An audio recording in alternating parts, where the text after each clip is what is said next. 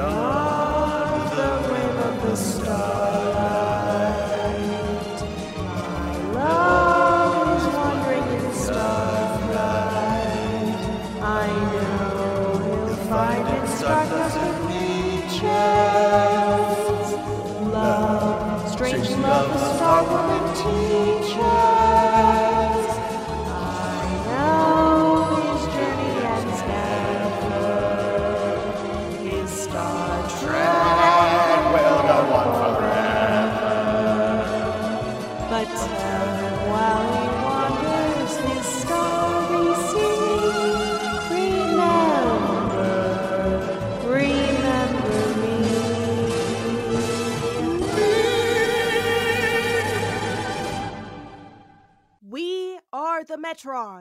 You are one of two podcasters which have come into our space on a mission of podcasting.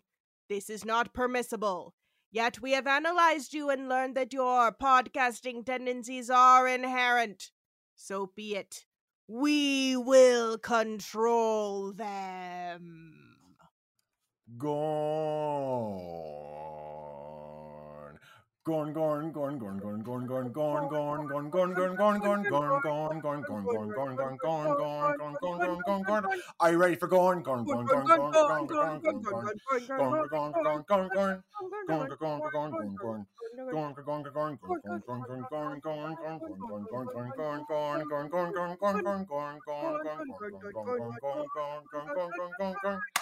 Yeah, Yay! we're ready for corn.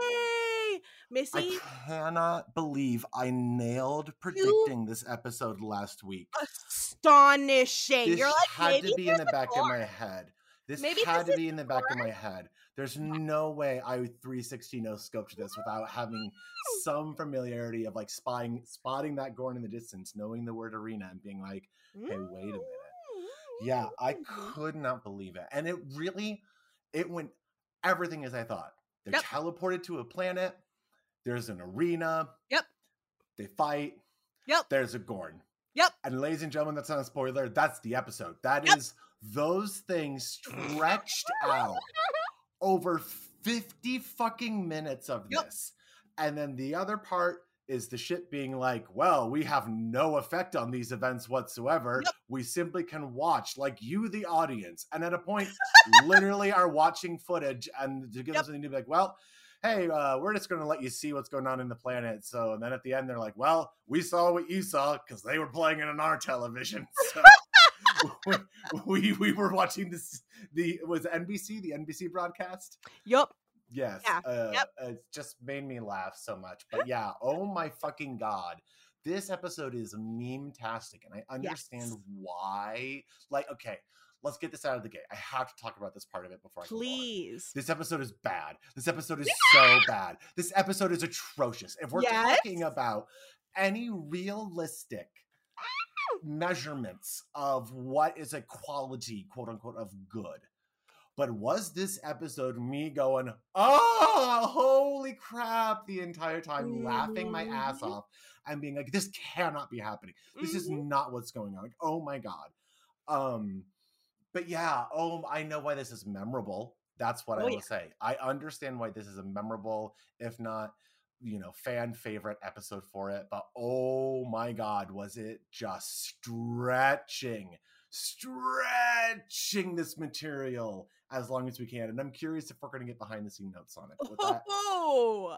I gotta withdraw my breath because I need. I Oh. Emily, oh, Captain Emily. Welcome, What's going on everyone. with this? Why did we get transported here? Welcome to Red Sharts. You've been put in this arena to do battle with the entire episode of Arena. And Missy, I am so fucking excited to tell you the story of Arena I oh, because is my this a- God. is this a gene? Are we gonna have a good, the bad, the gene here? Oh, This is a certain gene. A particular Oh, gene was a involved. particular yes. gene. Okay. Uh, and that would be Mr. Gene L. Coon. That's right. The man who wrote this episode, the producer they hired so they would not die, um, that that Roddenberry and Justman hired so they would not die under the stress that is Star Trek. Um, so they they didn't die underneath a tree in Safari USA. Yes, yes. So that so that someone would be back at the office writing a script while they're underneath a tree. Oh God. Africa USA. So this was written by Gene. Coon because Gene. Coon was like, we need something to film. Like Justman was like, we need something to film like yesterday. And L. Coon was like, all right, I got it. Fuck all these other scripts I've been working on. He hadn't been able to write anything new because he had been fixing everyone else's scripts that they had bought before they even like showed Star Trek to anyone. Um and he's like, fuck it, I'm writing my own. And he dashed out this fucking outline in a day. Literally.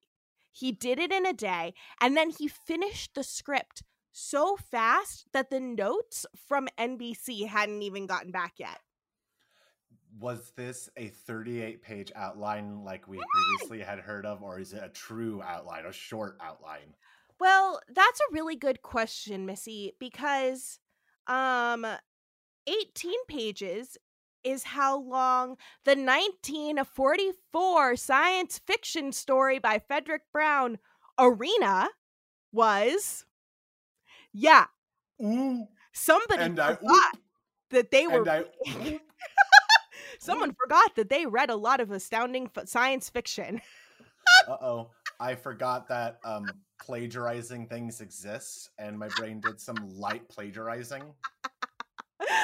One hundo p basically like not only first they got back the notes from NBC and Stan Robertson was like, I love it. I'm gonna cry tears of joy from how much I love this script. Uh and I just think a couple of things like maybe we see what the Enterprise is doing during that long battle, which is why we get them watching the NBC broadcast with us. Um and uh the research notes from Kellam DeForest came back. This is Kellam DeForest research. There's a, a, number of humans who work there, uh, not just one guy named Kellam DeForest, like I thought. I, I was just gonna Uh, say, and like, what, what are the odds of uh, me ever hearing DeForest again and not assuming it's Kelly? Exactly. Exactly. So, and they're like, so, um, this is exactly Arena by Frederic Brown. Um, it just Ha- is. have you read it? So they're like, fuck. Um, we're they fly someone out to see Frederic Brown to meet him, and they're like, hey, so have you ever thought about like writing for this show, Star Trek? And he's like, well, no. And I am a book writer. I write stories. I do not know how to write TV. I have never written for TV before. What an interesting question. You have randomly asked me, random person from like Desilu Studios, who I just met. And they're Just like, chance, hey, you know, is this a skill set that you happen to have in your repertoire? you Uh, thought about this? to be fair, it seems like so many of Gene's picks are authors who have literally never touched a screenplay before and are Right? learning it on the job. right? That's so what they should have told him. No, no, no. All of our people just do this. Yeah. You could have just done what Gene L. Did, which is have a TV writer turn a sci-fi story into a TV script and then and then and then buy the story and then buy the story afterwards. Yes. which is what they did. They're basically like, so like you should totally think of selling your story. And they're like, and he's like, sure. I mean, I guess I'd have to read the script first. Uh, if if someone else is writing the script, and they're like, cool, cool, cool, cool, cool. The next day, the script is on his desk. He's like, what? They didn't tell him that the script had already been written. Our writer is so fast. He whipped this out overnight, and Mm-hmm. so we're just sending it to you because he happens. His first draft is ready right now. yeah it's just it's just ready um and not only that but missy i read all 18 pages of frederic brown's arena Oh my god. and it is a dupe down to kirk's leg injury Wow. Wow. like like you would think like there's like the standard like okay so like two species are put in an arena and they have to fight to the death for the for the you know continued survival of the species like sure by a third party like sure you know that that's copying i guess you know? It's one of those things where it's like all right but that's like a pretty good like sci-fi premise that like anyone could have come up with.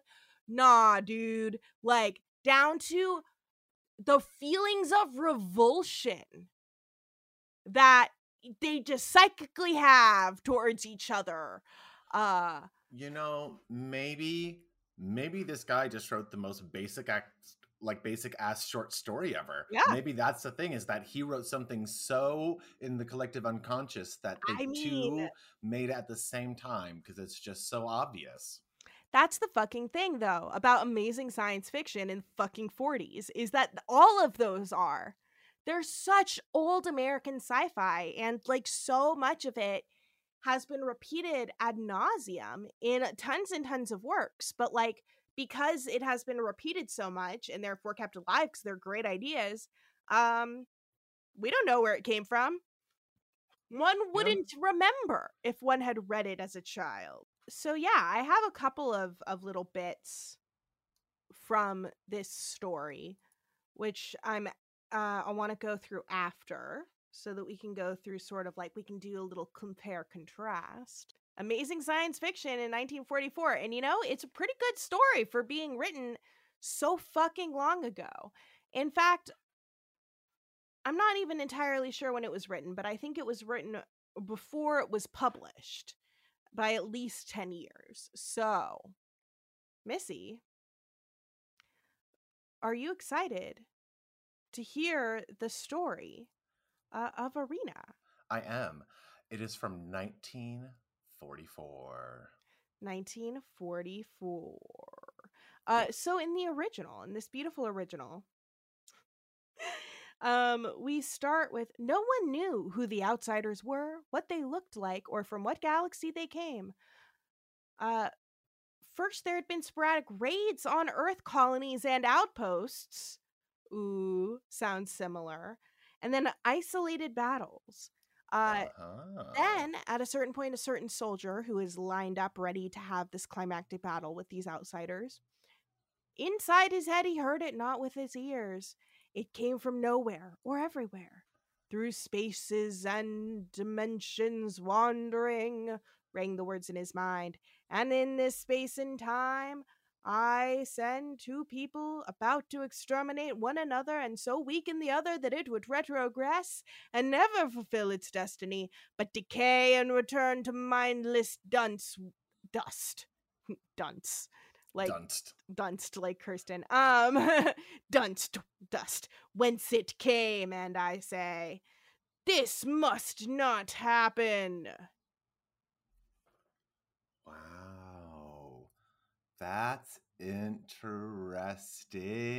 Yeah. Uh There pretty, then pretty close to what we uh to what we see at the beginning here. Yeah. They're then put on a planet uh, in which they are separated by a barrier that neither of them can cross so that one can't physically overpower the other because the point of the competition is to use your minds and the weapons available to be created in this arena there are multiple bushes uh, the rolling tentacled monster that we have in place of a gorn um, it's also red um, makes a catapult out of sticks and twigs. Our human Impressive. ends up winning the day uh, via the decisive factor mercy. That's right, there's these weird little lizards there, and the roller just fucks one up and throws it across the barrier. And then another one comes to our human a little bit later and is like, Hi, I need your help to kill my friend because he is hurting. And the guy's like, I guess lizards talk here. I'm gonna go help him out. But that gives him like the answer that he needs to fall asleep leaning up against the wall so that unconscious he can pass through it and murder the roller. Um Wait, what? What? Yeah. He he falls asleep and he passes through a wall unconscious. What does that mean? unconscious things and um can pass through the barrier. So if you throw a rock, it'll go through the barrier and like hit your enemy. Oh, that's weird. But That's no trippy. living thing, he thinks. But an unconscious lizard was thrown from one side of the barrier to the other. So he's like, aha, I will fall asleep leaning against the barrier, fall into the other side, and then be able to murder my opponent. Um and and he does so, upon which point he is transported magically back to his ship. Um, and his general is like, We've won! We've won! We can't even claim credit for it. Must have been an unstable component in the metal they used. We shot once and they all disappeared. Man, too bad you missed all the excitement. Carson managed a sickly ghost of a grin, for it would be days before he would be over the impact of his experience. But the captain wasn't watching. Yes, sir, he said. Common sense more than modesty told him that he'd be branded the worst liar in space if he ever said any more than that. Yes, sir, too bad I missed all the excitement. Wow. so slightly different ending. Yeah, like very cute, sort of like 1940s, like, haha, like, uh, I guess I can't tell anyone about my wild experience. Uh, very cute. Let's dive into what Gene L. Coon created from Frederic Brown's Arena. We open in the transporter room. Uh, this is like the fastest teaser, I think, so Oh far. yeah, it was really quick. It's literally two scenes. They are in the transporter room and they're like, we're so excited to go hang out with on Cestus 3 with our buddy Commodore Travers, who has this great reputation for a setting a fine table if, as McCoy wonders, he was able to bring along his personal chef. And Kirk says probably rank hath its privileges. Oh, oh, I thought oh, was funny. Ha ha ha. Well, we both know that. Ha ha. Um strangely, however, um Travers said to bring along their tactical people because he had an interesting problem for them. So Spock's like, "Isn't that weird?" Um and McCoy's like, "Yeah, sure, but he also has food down there. So I would like to go get food." And Spock calls him a sensualist, which I like. He's like, "You bet your pointed ears I am." It's like, "Okay, McCoy, we get it." Someone likes f- pleasures of the flesh, food being one. Oh, yeah, yeah, yeah, yeah. But uh they, you know, they jump on the transporter beam and they are transported down onto a destroyed colony. Holy shit! Everything's in ruins. Uh everything has been destroyed and it has definitely been taken more than a day to cause the level of destruction that they're looking at. They're like there is no way that that message was real. It must have been faked. This all happened several days ago. Space. So after the final land frontier. yeah, the final frontier. Um, it's so fast. um, so the landing party's taking cover because there are giant explosions going off Yeah. on this field. It is like World War One. Um, it is ridiculous. There is one human survivor in these ruins. They have to they have to grab Lieutenant Harold. Um, Spock also notices that there are life forms nearby, but they are not warm blooded. Ooh. Oh, dun, dun, dun. Uh, someone one of one of the red shirts, finally a red shirt.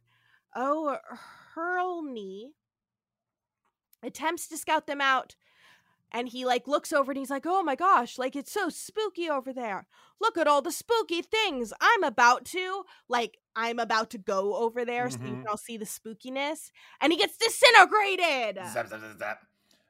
The Lieutenant Matthews Yep. Award for Red Shart of the episode. It Mhm. goes to O'Hurley. Oh, Oh, O'Hurl, O'Hurl, Hurl- Hurley. Hurley. Hurley. Hurley. Um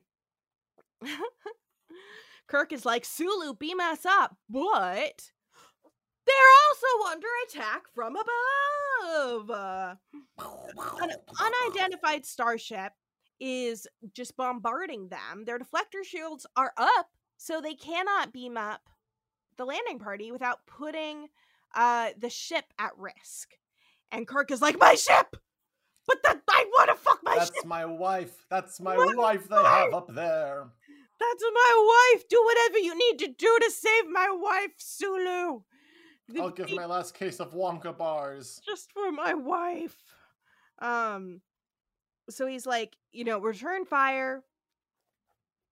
They also have deflector shields up, so it's not doing any good. He's like, shoot photon torpedoes, get the fuck out of here if you have to. So Sulu's fine, like, fine. I will get the ship out of here for like a second and then come back and pick you up. Um here's something that I forgot to mention when I first said that we went to Cestus 3. The word cestus comes from a type of boxing glove that was used by gladiators in, that's right, an arena. Oh, what a clever play on words there. I Mhm. never would have, if you had asked me what that would Right. mean, I never would have gotten to boxing glove. right it's just like arena thing um you know anytime it's not lieutenant noel who he met at christmas Noel. uh so uh sulu ops he takes the ship fuck away kirk gets to do this awesome like running against running like along the battlefield thing where he like rolls away from an explosion and then like rolls away from another one to try and get to the arsenal um he got permanent tinnitus From this. oh no! For this episode? For this? yeah Oh, so did no. Spock. Oh no! And I have tinnitus. It sucks. Yeah. Poor guys. Fuck. Yeah. Yeah. So, um sorry, I just have a big like all caps like in the middle of like three different paragraphs that just which give him tinnitus. Tinnitus. I'm like, okay. Um The planet Tinnitus would be a good planet. yes. But he's able to get a grenade launcher, which is like a tube that you put shiny eggs in and they're like, "Fuck, dude, like that's going to come down like way closer to us." Than like it should. And he's like, fuck it, this is all we got. And he throws a grenade in there and then another boom, big ass tinnitus boom. boop, boop, boop. Uh Kelowitz, which is another of these officers which is gonna die, is like, Lang has been killed. Um, you know, pour one out for another red shirt homie, Lang. Died off screen. We don't even get to see the death.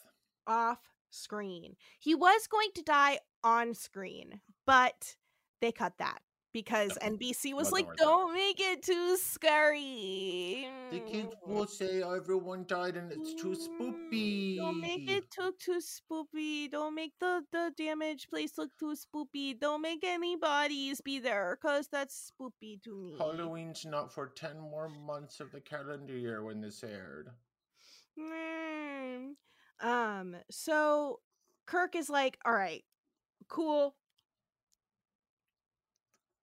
Let's hang out here for a second, catch our breaths. The Enterprise returns. Once it, there's a lot of little loops in this episode that just make yeah. Yeah. just make it so like Sulu leaves and comes back immediately. Like they Mhm. don't there's no time spent like wondering if Sulu's gonna come back. Like he's back already. He might as well not have left.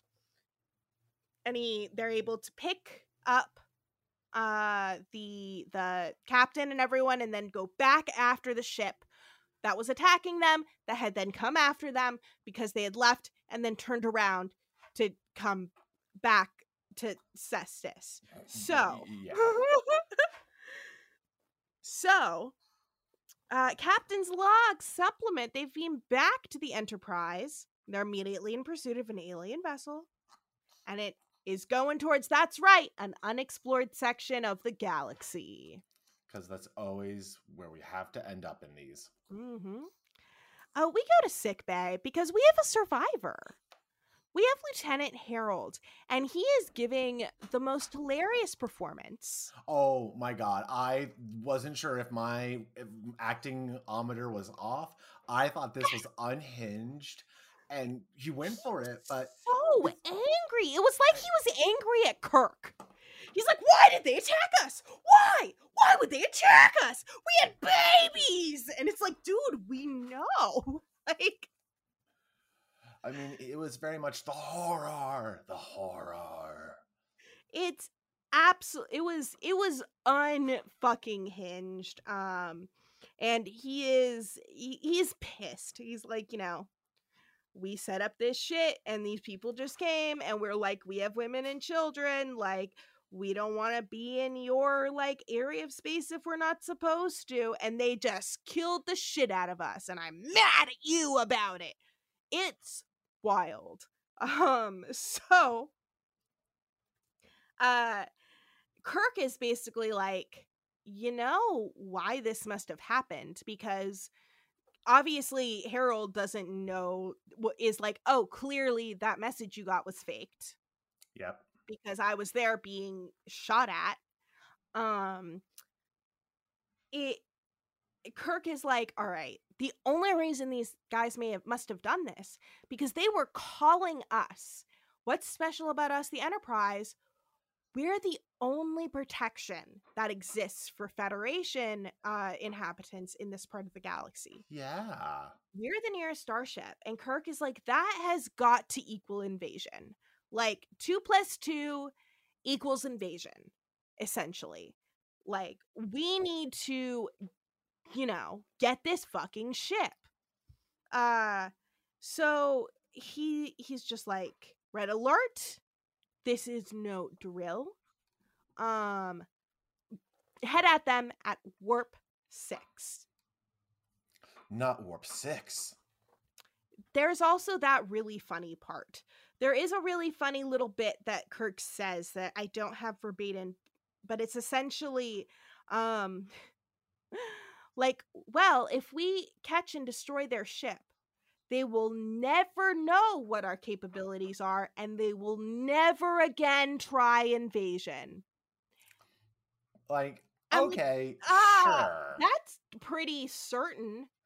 Escalating has never ever had consequences. like no one's ever gonna send another ship out like just to see what the fuck's going on like the ship never came back we don't even know like If the ship was coming because it was like, oh, they were a colonizing ship or whatever, they probably would be like, where are our colonizers? Why have we not got contact? If it's a military ship, they're probably Yeah. like, why have they not got back from their mission? Did I? It's really weird to assume that they would just be like one and done out Yeah. there. yeah so that's bizarre uh but he's like positive so he's like all right let's go and he's like the aliens have jumped to warp six as well and kirk's like sitting in the bridge and he's like warp seven and everyone on the bridge turns around and is like oh, not warp shocking. seven not I didn't know numbers went that high. um, and like Spock's like, the ship's gonna overheat and explode, and Scotty's like, the ship's gonna overheat and explode. And Kirk's Um, like, I'm gonna overheat and explode. Warp seven. straight up. Spock is like, okay, that is sentient life though. And we all know that Spock, when backed against a corner, uh, is gonna be like, why are humans so violent? Mhm. Why do you always want to kill sentient creatures that are actively murdering you at that moment? He's very he's very turned the other cheek. exactly. Um, but Kirk is like, nah, none of this.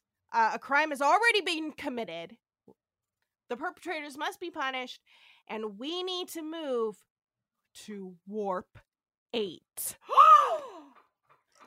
On ludicrous speed. People, Ludicrous. it just like their brains melt. people are gasping at their chests they're fainting the va- like they're they're screaming about how they have the vapors like Clearly, the captain's out of control. this is what's happening on the bridge right now um closing in at warp 8 the Enterprise records a weird scanning beam coming in from an uncharted solar system. The alien is not approaching the system. It appears that this third party is just kind of like checking them out. Mhm. Like it's not like towards directly where they're going. It's just like looking at them and they're like, "Well, that's casually weird. observing. And then that's when they see that the ship that they're chasing is slowing down. And not only is it just slowing down, it's coming to a dead stop in space. A dead stop in space. Kirk closes in because he's like, fucking sweet. Now we can get them hella fast because we're already going at warp 8. yeah. But they start to slow down as well. And Mhm. bam, they are Yep. stopped. They are grabbing the ship. They are rolling around. They are all confused. They're like, "What the? Uh, What?" Kirk's like, "What's going on? Why are we moving? Everyone keep moving again." And every single person's like, "We don't know. We just we just everything's okay. There's no damage." to a dead stop in space. This is something else that Kellam DeForest research like talk to them about. They're like, okay, well, if you're going at warp eight, they just put on their best IMDb. They're like, if you're going at warp eight and come to a sudden dead stop in space, everything inside would still be going at warp eight, and so they would be obliterated inside of the cabin. as if as if they didn't have science for like anti-gravity effects that help you be able to not like they're walking around in space with- Yeah. with, without floating around Yeah. so clearly clearly we Like- have the technology yeah, like I super did not buy that little bit of like, but whatever. It was a big deal for all of them. Um, and I guess that's why he had everyone go like, "How fast are you going?" But they come to a dead fucking stop, and all of their screens go psychedelic. That's right. We got all kinds of colors on these screens. And that is when we get Missy. I have for you our first cold raid of the episode. oh my word That's right. okay okay I will be everyone but the Metatron, okay. unless you so desire to be Kirk. But I feel like, I yeah, I wanted to, I wanted to hear your Metatron. We are the Metrons. You are one of the two crafts which have come into our space on a mission of violence. This is not permissible. Yet we have analyzed you and have learned that your violent tendencies are inherent. so be it. We will control them. We will resolve your conflict in the way most suited to your limited mentalities. Captain James Kirk, This is Kirk. we have prepared a planet with a suitable atmosphere. You will be taken down there, and as will the captain of the Gorn ship, which you have been pursuing. There you shall settle your dispute. I don't understand. You will be provided with a recording translating device, in hopes that a chronicle of this contest will serve to dissuade others of your kind from entering our system. But you will not be permitted to communicate with your ship. You will each be totally alone. What makes you think that you can interfere with? It is you who are interfering. We are simply putting a stop to mm. it. The place we have prepared for you contains sufficient elements for either of you to construct weapons lethal enough to destroy the other, which seems to be your intention. The winner of the contest will be permitted to go his way unharmed. The loser, along with his ship, shall be destroyed in the interests of peace. The contest will be one of ingenuity against ingenuity, brute strength against brute strength. The results will be final. Just a minute. There will be no discussion. It is done. Act three. I just gotta say, this somehow is a meme in one of my group chats. There is no discussion is a literal meme from something that I accidentally said one time. Uh, that everyone was like, "There is no discussion." So me landing on that line is brilliant for myself because it, it's it's so appropriate. Yeah, this the this voice, I was like, I've heard this voice before, and I've heard this voice on Star Trek before. And do you know what? Mhm. We have heard this voice on Star Oh. Trek before. Tell me. You didn't? Oh, Oh, it's I know you Balok. heard it. Yeah, Yes, yeah. it's the alien from uh, the the wonderful episode With- with, Little little Clint Howard. Clint Howard. Yeah, n- Clint Howard. Little Clint Howard. Clint. yes. Little, Little Clinty. Clint. That's right. And it it is also the voice of uh that controls the vertical, it controls the horizontal. Uh it is in the outer limits. It's the control voice for the outer Oh, limits. I didn't know that. Yeah, yeah, and they fucking knew because Justman had worked on the outer limits. Uh, yeah, yeah, yeah. So there will be no discussion. Kirk disappears. Just pop, he's gone. Pop. And Uhura has the most intense scream at this moment. Oh my god, it was She is- perfect. It was so perfect. It made me jump, and I knew it was coming. And I'm like, oh, like every It- time. It was the scream of like when in a murder mystery the lights come on again and there's a body in the middle of the room. Except this was the complete opposite where there was absolutely nothing. Yep. Yep. Uh so uh, Kirk appears suddenly where none other but Vasquez Rocks. That's right, Vasquez Rocks, one of the places where they shot. That's right, Shore Leave. Hey. So he's hanging out at Vasquez Rocks. He has just appeared. He does not have his weapon. Instead, he has a belt on with a with a device, a random cylinder, and across from him is the evil reptilian.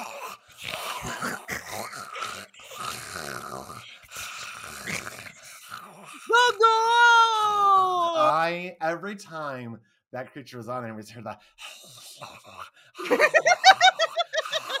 in the background. I lost my goddamn fucking mind because I'm like, wow, every time this is going to be consistent. It's like this lizard is not not making noises. Give him a fucking inhaler, someone. Like Mhm. I need him to be able to breathe through his like reptilian sinuses. Mm-hmm. Mm-hmm. Mm-hmm. Um, so the Gorn was of course designed and built by our fave Wah Chang. Yes, I recognized his touch. I figured that's who Mhm. designed this. Mm-hmm.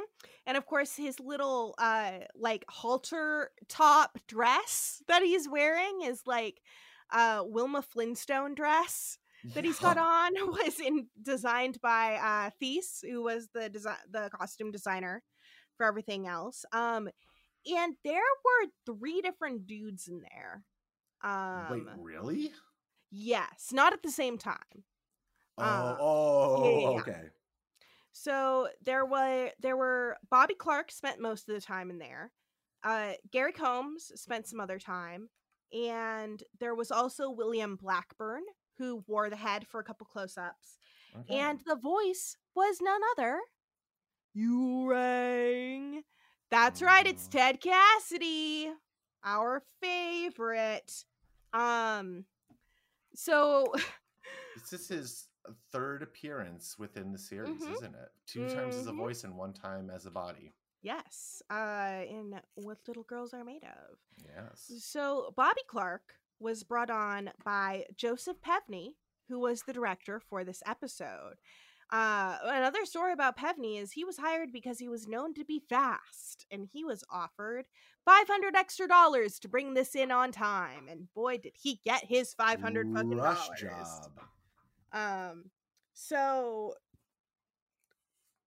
when he was talking to Roddenberry, he's like, "We need a we need stuntmen for this suit. Like, don't Well, yeah. don't of give me a fucking actor like they're gonna die. Like, we need someone who can do like physical shit. This is not a, a theme park mascot. No. Um. So he's like, I know the guy, Bobby Clark. I'm gonna call him up, and he called him up, and he's like, Hey, um, I have a, I have a, I have a, I have a role for you. It's super awesome. You're gonna love this role. It's this really great role. You're gonna love this role. I can't tell you what it is right now because I'm I'm really busy working on the episode. Go down to Desilu mm-hmm. Studios, like go to this department, like they're waiting for you in costuming. Like you're gonna love this role. You're gonna love it. And like hung up, and he's like, okay. So he goes down to Desilu, and they're like, "Oh yeah, this is the room with the costume in it." And he's like, "I see no costume here. I don't understand." and they're like, "Well, you're the Gorn, aren't you?" And he's like, "What? What is a Gorn?" what is a Gorn? And after he got the costume on, he's like, "Aha! So this is why I was not told what this would be. Ah, I've been I've been duped. I've been duped." Um, some notes that he got before playing the Gorn were don't, Don't, drink die. don't don't die. Don't drink too much coffee the morning of because it takes forever to get you in and out of your suit. So if you have to take a pee, It's gonna suck. it's gonna suck. Um, he was also told, "Move more slowly. You are a reptilian." I mean, he took that note to heart. My God. They already can't move fast in that outfit. Like that was something what? Justman said. He's like, this person's not going to be able to go faster than a walking pace. Like, the, even slower. It's a meandering pace. meandering. So, uh, after production, this there were two Gorn costumes that were made for like you know throughout. Um, and they were placed in Robert Justman's office, uh, often dressed up, one dressed up to look like a girl gorn uh, to, to scare visitors. Uh,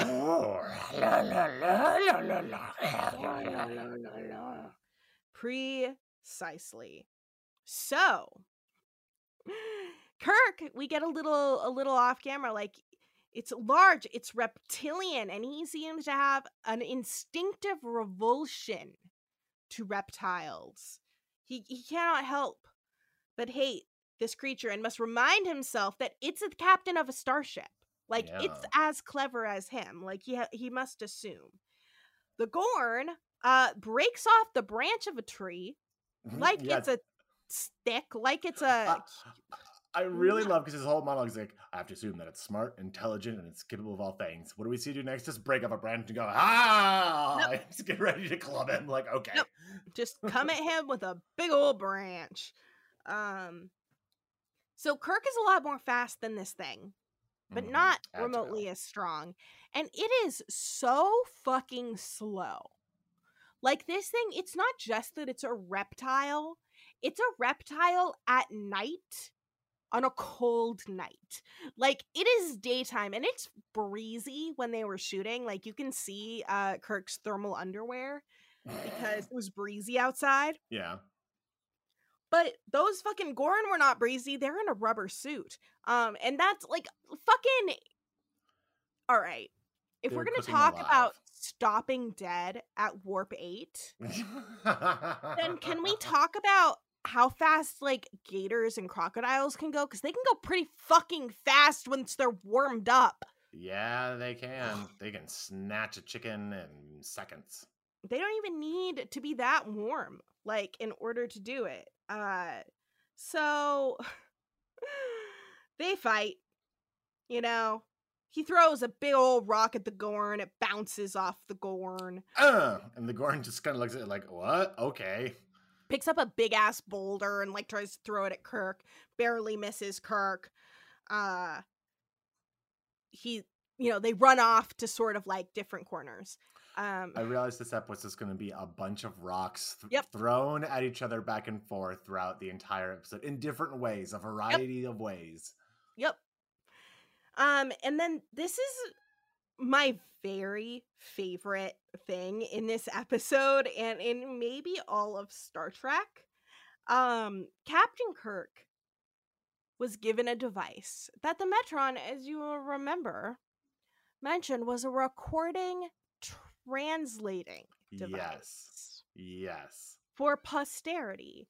And boy, when you give a captain something to take a log in, you get it. Uh, Missy, do you want to head over to Discord for our second cold read? Yes. And this time, it's all Kirk, except for that one part that's in all caps where I am going to describe what I wrote. Yes. This is Captain James Kirk of the Starship Enterprise. Whoever finds this, please get it to Starfleet Command. I'm engaged in a personal combat with a creature apparently called a Gorn. He's immensely strong, already has withstood attacks from me, which would kill, have killed a human being. Fortunately, though, he's strong. He's not agile. The agility, and I hope the cleverness, is mine. The Metrons, the creatures that sent us both here, ha- said that the surface of the planet provides the raw materials to construct weapons. There's very little here scrub brush, rocks, an abundance of mineral deposits, but no weapons in the conventional sense. Still, I need to find one. Barehanded against the Gorn, I have no chance. So, um, magnificent. Basically, after uh, Kirk says that he's fighting a creature called Gorn, we head on over to see what the Gorn's doing right now. He's listening to Kirk on the translating device, which is literally just like a walkie talkie. And he does a comedy fucking spit take as the Gorn. Like he looks at the thing and then like looks out like back and then like looks back at it, like what the fuck is this guy doing? Hilarious. I couldn't believe they got like essentially a double take like put in there for it. it's so amazing. He's just like what? Like I just love that Kirk is like, okay, so this is a translating recording device. I'm not even gonna try. I'm not even gonna like explore what its features might be. I'm just going to trust and assume that it is for me to make journal entries. So it's wonderful. So now the Gorn knows that Kirk knows that he is far too weak. Yeah, it's like hilarious because it it I I I'm just having like a repeated gif of that Gorn staring into it and just hearing like the diegetic voice like on there and stuff. It's so crazy. It's so fucking insane. Um so back on the Enterprise, I have another little fun bit for us. Just because it's some McCoy Spock stuff, which is very Gene L. Coon, and I think is fucking hilarious. He makes McCoy so mean. Like, Oh, I think yeah. that the meanest McCoy shit that, like, just the virulent shit that comes out of his mouth. Um, so I have for us just exactly what happens on that bridge. And uh, I will be Spock and you McCoy. Okay. What are you gonna do, Mr. Spock? I am going to wait, Doctor. There is little else I can do. What about the captain? If I could help him, I would. I cannot. Now you you're the one that always talking about logic. What about some logic now? Where's the captain, Mr. Spock? He's out there, Doctor. Out there somewhere in a thousand cubic parsecs of space. And there's absolutely nothing we can do to help him. And that's what happens on the Womp, womp, Enterprise. And then cut back to the Gorn and Kirk fight. Um, I just love he's just like, what about your precious logic now, They- essentially Like, dude, like, every time fuck? every time they cut back to the enterprise it is just someone saying well we can't do a damn thing there's not a damn thing that we can do at all we can either Like, just sit here and think about it or at a certain point just watch it we sure cannot do anything right now. Yep, we sure cannot. Um, so Kirk uh is just running around Vasquez Rocks. He goes past the same clump of rocks like fi- five times. At a certain point, he comes up a bunch a bunch of bamboo. He's like, "Wow, bamboo! It's so big." Uh, and then he is like looking over at like the Gorn. The Gorn is clearly constructing something, just like an Yeah. intelligent being, while Kirk just runs around and is like, "Minerals! I don't know what these minerals are here for." But he decided that he wanted to tell us what the minerals were. Thank goodness. He's like, "Ah, there's diamonds." Perhaps the hardest substance in the universe and they're all Mhm. beautifully crystallized and, and and pointed, but they're too small to use as a weapon. I would trade them all for a hand phaser or a good solid club. Yet the Metron said there would be weapons. Where can I find them? Where? What kind? And the Gorn is just listening. The Gorn is just listening to this guy be a fucking idiot. Like, dude, make a spear. Like, try that. He does in both Arena, the short story, and in the original script, but they just took that part out because. oh okay But I mean, at least if he had like started by making like any single like weapon to arrowhead something pointy yeah exactly even a pointy rock. I don't know. The first thing I would find is something that I could carry on my person that would be pointy, just in case I get jumped. You know. But whatever.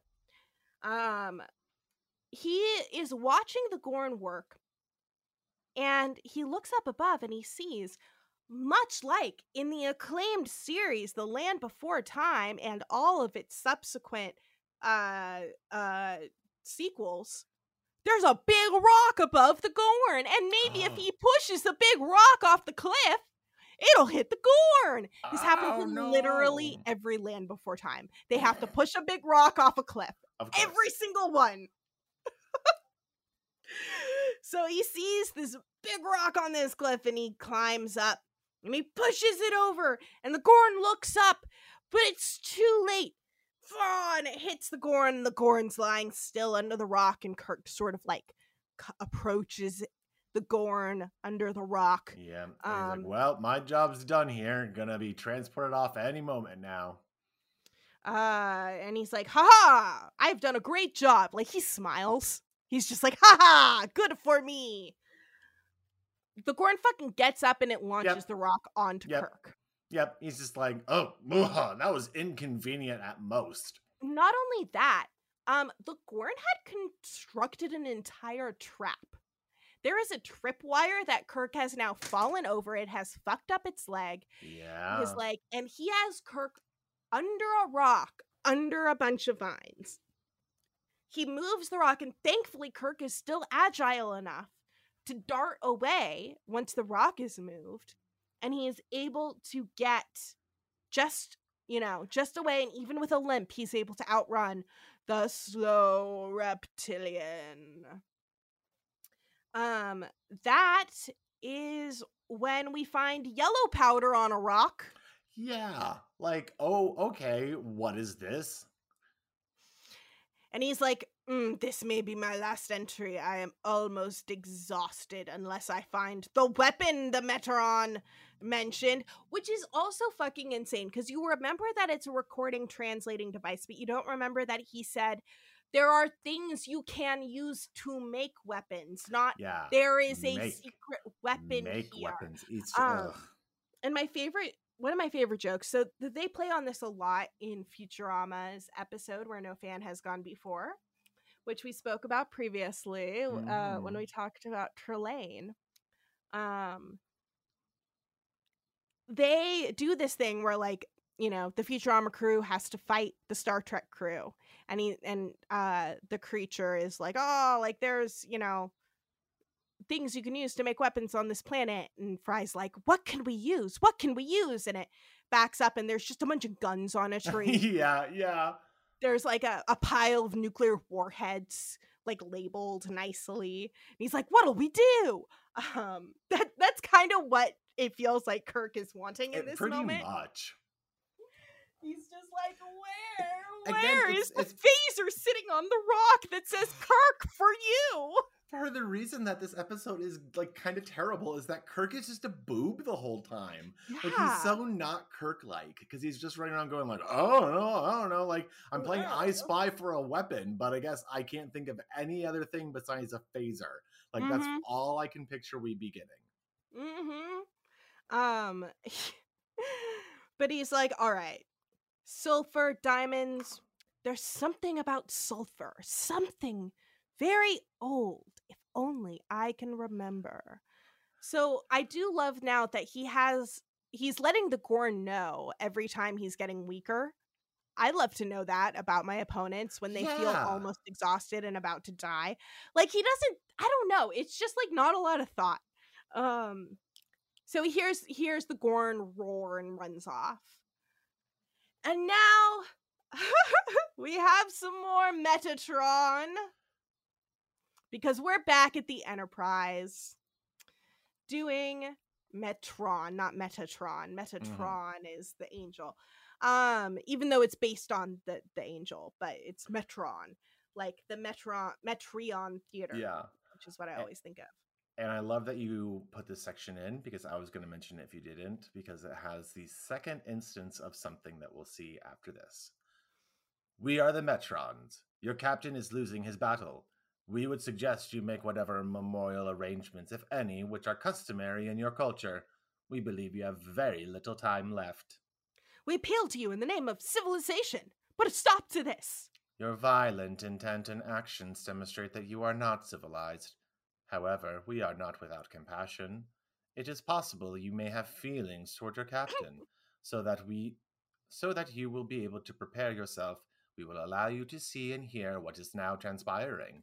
And then they just turn on NBC and they just Yep. show Kirk fighting the Gorn on like a view screen, and then Mhm. Kirk and McCoy or uh, Spock and McCoy Spock and just like, just well, everyone gathers around watch this now. They'll gather around, like they're like, "Oh, what's gonna happen next?" and Yeah, just what can we chat about it. Oh, nothing. So this was put in because Roddenberry was like, "All right, what we have is a lot of uh, like on cam, like off camera narration by Kirk, Yeah, like his yeah. thoughts, and not a lot of the Enterprise in the back half of this episode. So what if we just have the crew watch and be like, "Oh, we sure hope Kirk figures this thing out." hmm Again, saying there's nothing we can do. But this is the second time that a, uh, a like a disembodied voice has assumed that they have religious and like funeral Yeah. rites and they're going to give you some time to like do Mhm. your little memorial for it. And i'm just like wow even like aliens really are into this whole like oh we know some of y'all got like you know death rites so if you have them use them if you got them go for it. Um which is just wild. Um it's so funny. so the bridge crew watch uh and that's when we see finally the corn the gorn uses the transmitter device to speak back. Earthling captain. Who is this? The metron? This is your opponent earthling. I have heard every word you have said. All right. What do you want?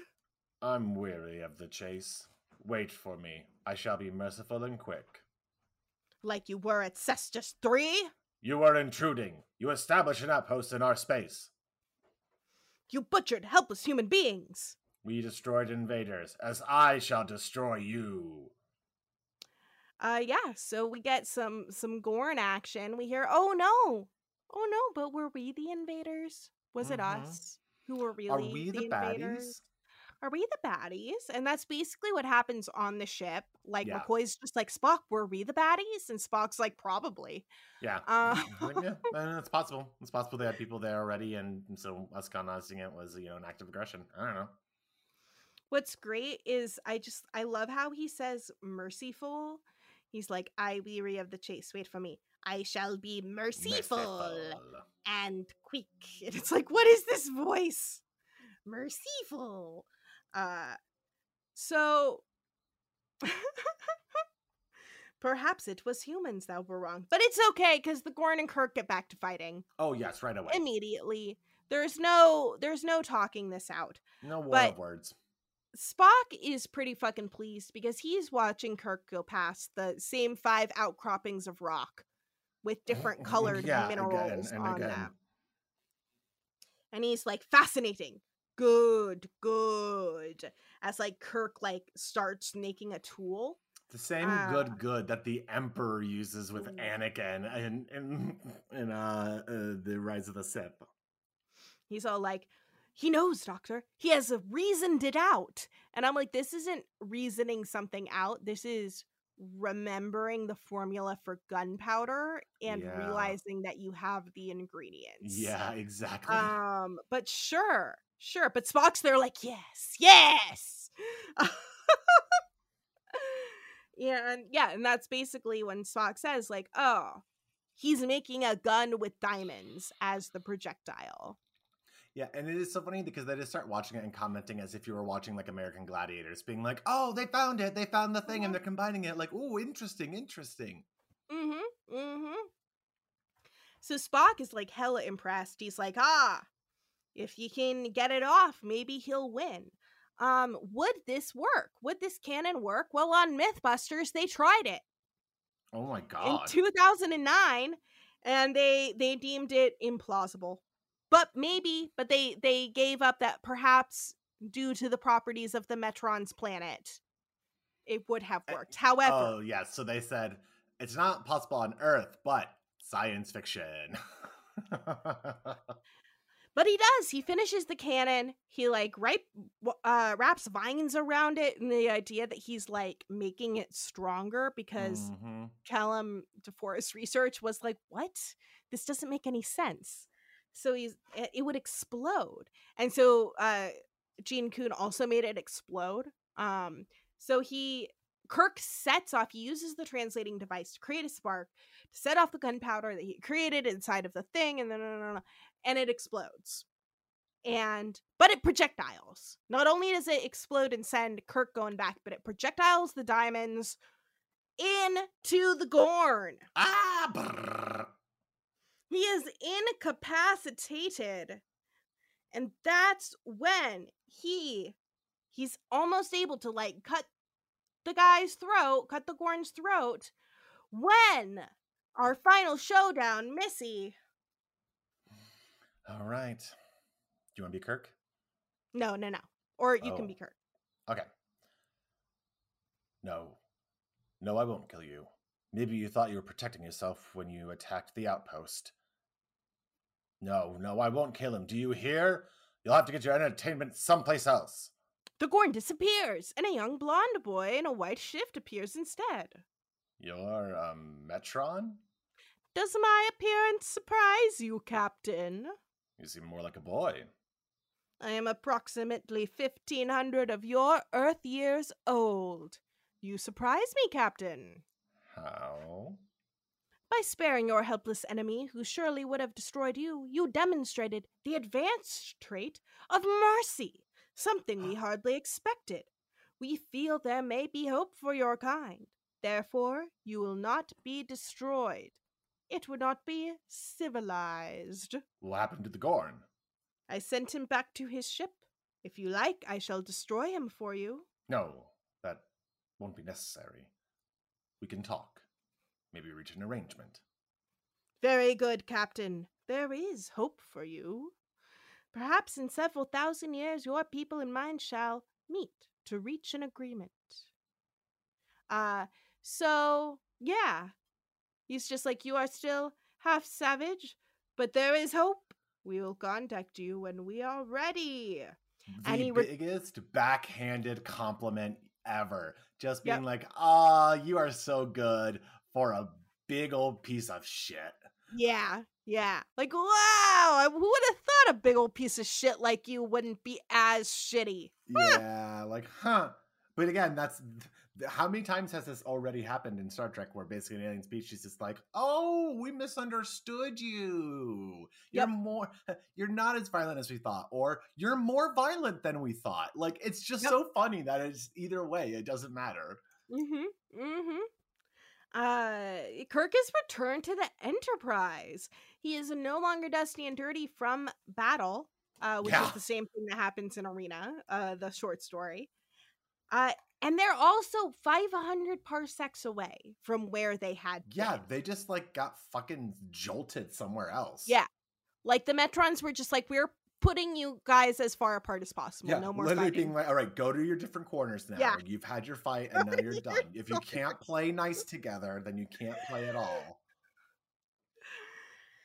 So uh they they talk over what happened on the Enterprise. Spock is like, "Yeah, we saw the back half of it, but not the very end. Like, did you kill that Gorn?" And he's like, "No, I didn't." And he's like, "What did the Metron say to you?" And he's like, "Turns out we're a pretty promising species." and they head back to Cestus 3.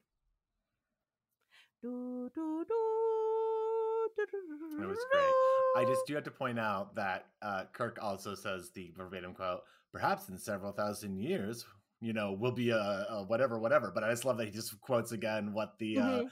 the uh, Metron said to him. But Mhm. yeah, I mean, this episode we could just breeze through the discussion because again, there's just so much action on screen. There's Yep. very little dialogue, so it's hard to describe beat for beat everything because you know you can't be like, well, Kirk jumps to the left and then the Gorn goes right, and then he he moves this way. It's like that's what it would be. It really is Yep. truly. And I- don't know. It wasn't a satisfying resolution just to have them like not talk it out more, like just be like, you know, well, maybe one day we'll talk to the Gorn. Yeah, maybe, I guess. Who knows? Maybe we'll meet you again, Metrons. Yeah, maybe. Who knows? Bloop, bye bye. And then moving on and doing our own damn thing and just leaving that, you know, hanging. Okay, sure. Yep, pretty much. Um, it's a it was a breezy episode. It was, of course, directed by Joseph Pevney. Um, and he was yeah, it was it was supposed to be shot in seven days, but they're like, if you can do this in six days, we'll give you five hundred extra dollars. And he fucking did it. God damn. Uh Shatner was like, this was a me episode, which meant that I was doing 14 pages a day um and no one was giving me 500 extra fucking dollars you Oof, know Magoof. So that's pretty funny.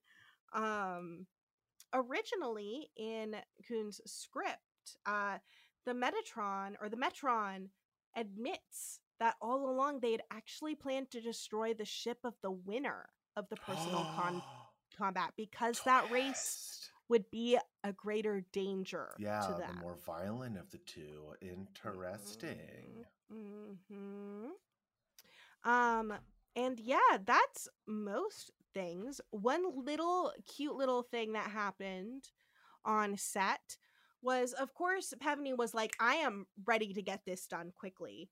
Hey, Finnerman, of course, we know the director of photography, Finnerman, who had to who had to puke on the first days of shooting because he was so nervous. They're like, he's like, Finnerman, like, don't hold us up. And Finnerman was like, oh, like it's camera ever holding anyone up? Like it's ever camera? Like it's Holding people up? Mm-hmm.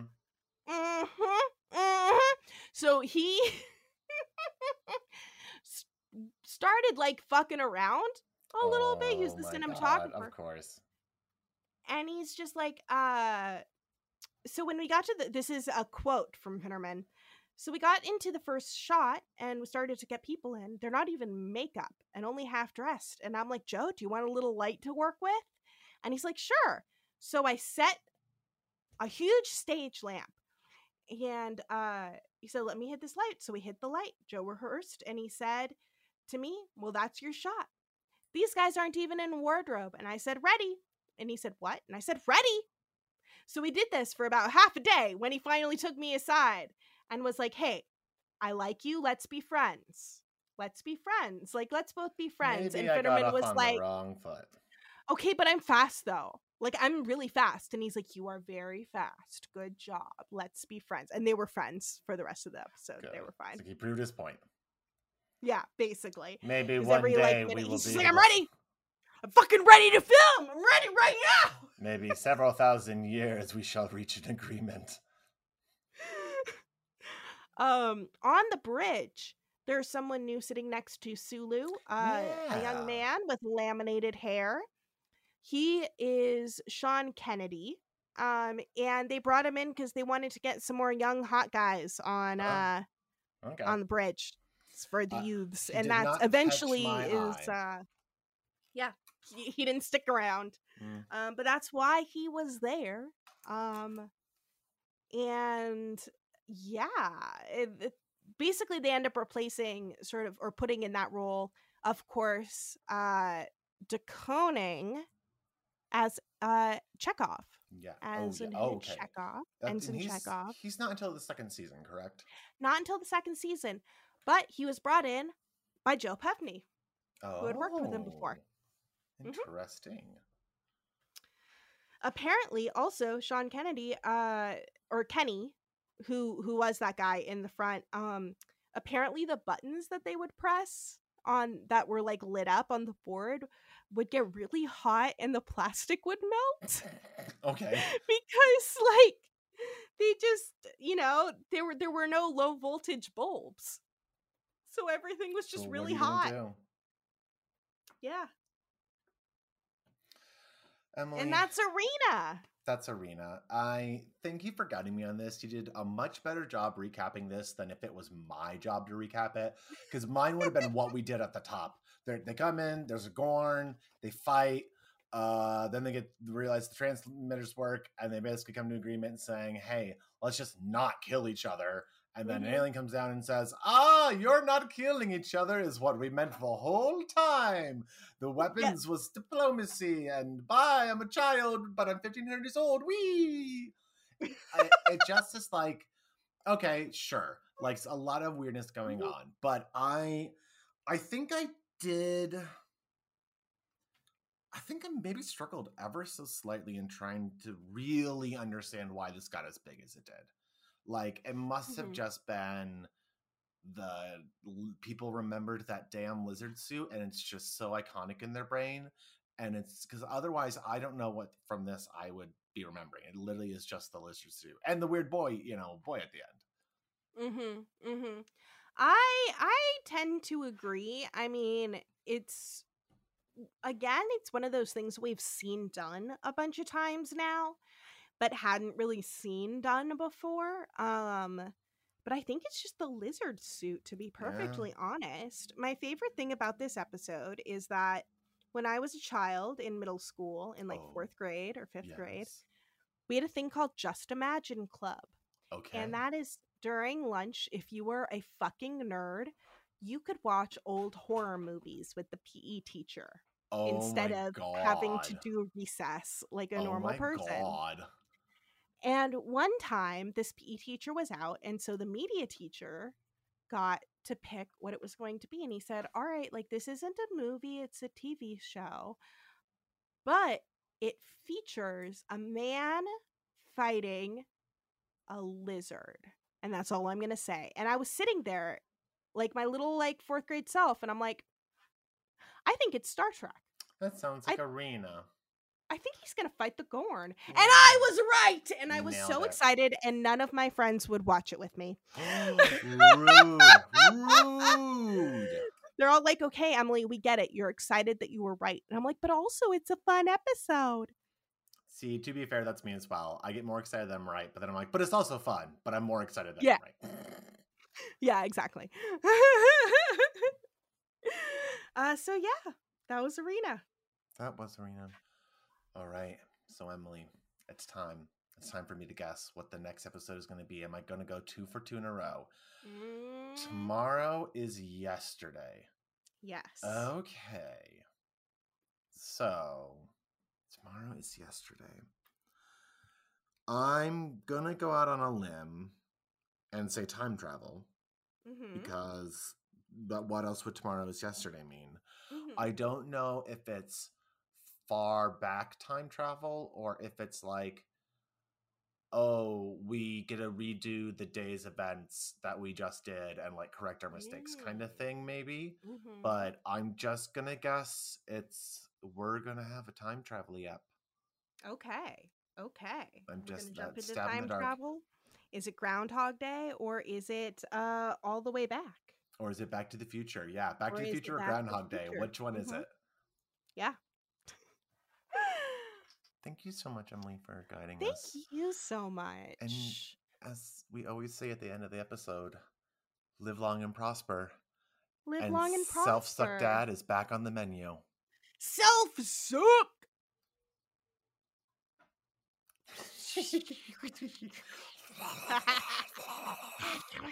Self suck. I need to pause real quick. Oh, My sure. cat is just. He's. What are you doing? Do you have something in your mouth? What?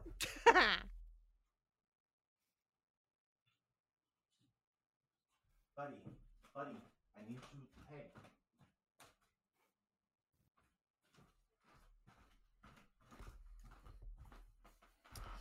I think he ate part of a plant and is just like trying to spit it back up. oh, poor So- guy. Little fella. Okay, I'm ready. Let's hang out here for a second. Catch our breaths. We just that was the cutest sneeze I've ever heard. Yes, this cat is too much. uh, We, this will be a little outtake, but this cat has been on my Oh. shoulder for minutes now, and he is making all the, the little. He's chilling. He's a shoulder cat. He went to the vet on Monday, and he got a little thing. It's like I heart, and it says I heart being on shoulders, um, people, and meow, Meow. You're being very good about not meowing on. It's because you got a shoulder to sit on. Who's that? It's Jordan.